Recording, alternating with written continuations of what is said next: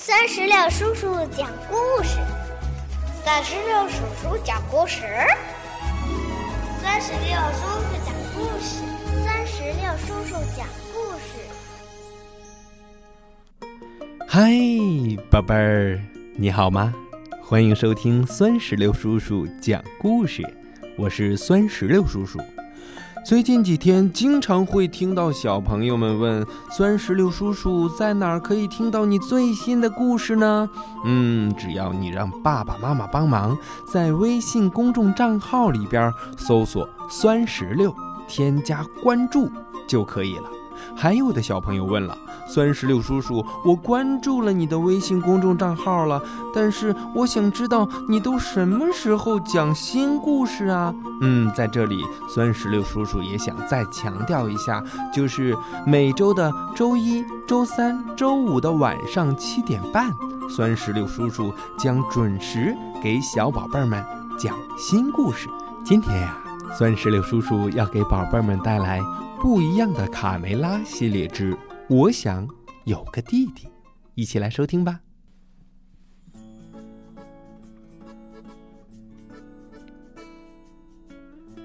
孵小鸡的时候，是全鸡舍里最盛大的节日。看到一只只毛茸茸的小宝贝儿破壳而出，鸡爸爸、鸡妈妈们高兴得眉开眼笑。他们给宝贝儿们喂好吃的，又是抱，又是亲，还逗他们开心，忙得不亦乐乎。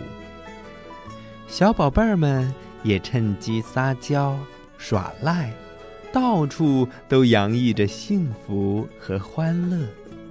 只有卡梅利多独自在一旁发愣，他感到郁闷和孤独。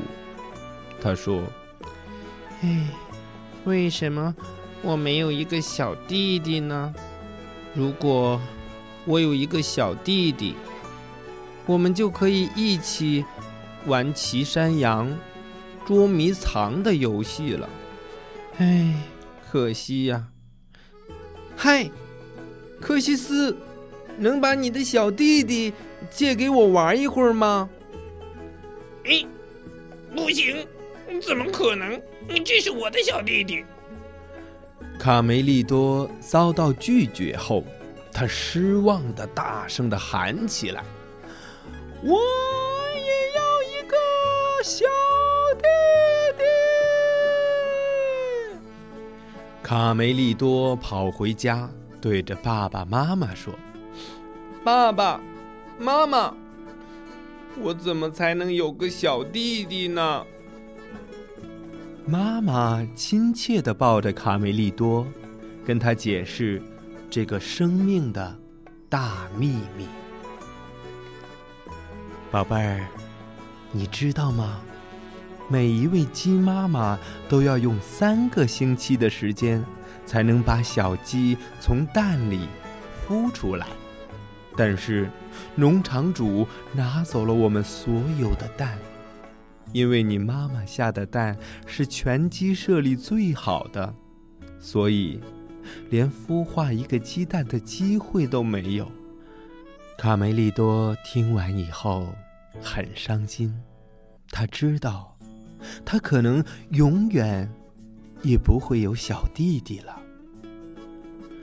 好心的卢茨佩罗非常同情他们的遭遇。哎，朋友们。把鸡蛋交给我来孵化吧！农场主做梦也不会想到，我的木桶里会有你们的蛋。听完佩罗的话以后，卡梅利多跳了起来。他说：“哦，真的吗？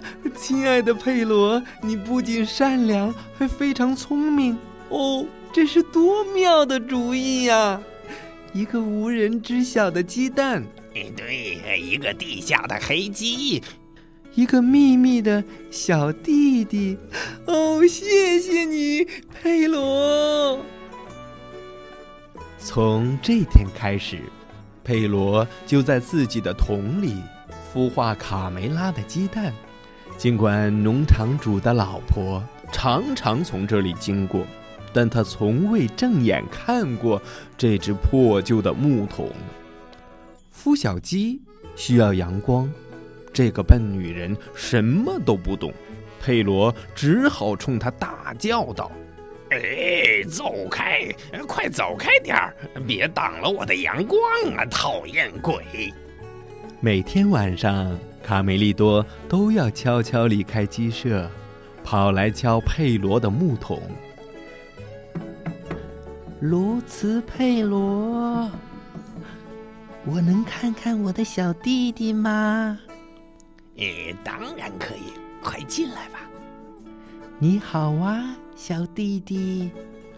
卡梅利多轻轻走进佩罗温暖的木桶，低声的问候。鸡蛋里的小鸡踢了蛋壳一脚，算是回答了。喂。小弟弟，你要是能早一点出来，该多好啊！卢茨佩罗把鸡蛋放在烛光前一照，奇迹出现了。卡梅利多看到了蛋壳里小弟弟的轮廓，他还没长毛呢。他高兴的嘴都合不起来了。哦，我看到我的小弟弟了！伟大的日子。终于到来了，蛋壳里的小鸡很快就要孵出来了。如果是一个男孩，就叫尚特；如果是一个女孩，就叫卡门。在小伙伴贝利奥的陪伴下，卡梅利多忙了起来。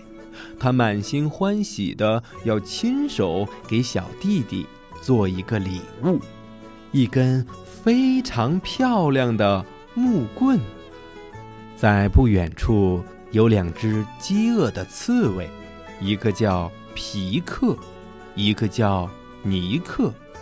他们正贼眉鼠眼的想找点食物来填饱肚子。他们想，今天一定要吃顿大餐才过瘾。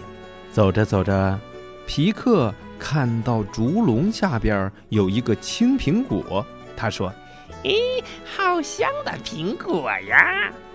他刚要去拿，就被尼克一手给拉住了。“傻瓜，这可是人类设下的陷阱！你没有看到那些刺吗？”哎，苹果是没法吃了，小刺猬的肚子饿得咕咕直叫。刺猬哥哥拉着他向附近的鸡舍跑去。嘿，我们我们要到鸡舍转转，没准能找到点什么呢。鸡舍边，佩罗正向朋友们表演精彩的耍棍绝技。嘿嘿，怎么样？呃，佩服吧，小伙子们！哦，太棒了，太棒了！就在他们玩的尽兴的时候。卡梅利多发现，那两只刺猬抛着玩的，正是啊，我的小弟弟！你快看，他们偷了我的小弟弟！站住！卡梅利多愤怒的拿起木棍追了起来。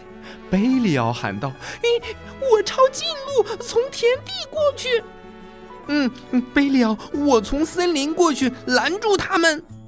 佩罗一再叮嘱他们：“哎呀，你们要小心呐，刺猬很狡猾的，小心！”就这样，两只刺猬抱着鸡蛋往前跑，贝利奥和卡梅利多在后面追。哦，尼克，再传过来！哦，接着皮克，哈哈哈哈！皮克接着，尼克接着，给我皮克！哦不，你我先拿到的，接着，哦哦，接着。这个时候。鸡蛋里的小鸡提出了抗议：“咕咕，咕咕，咕咕，咕咕，咕咕，咕咕！”啊，一个会说话的鸡蛋！嗯，尼克，这个蛋里肯定是有个怪物啊！砰！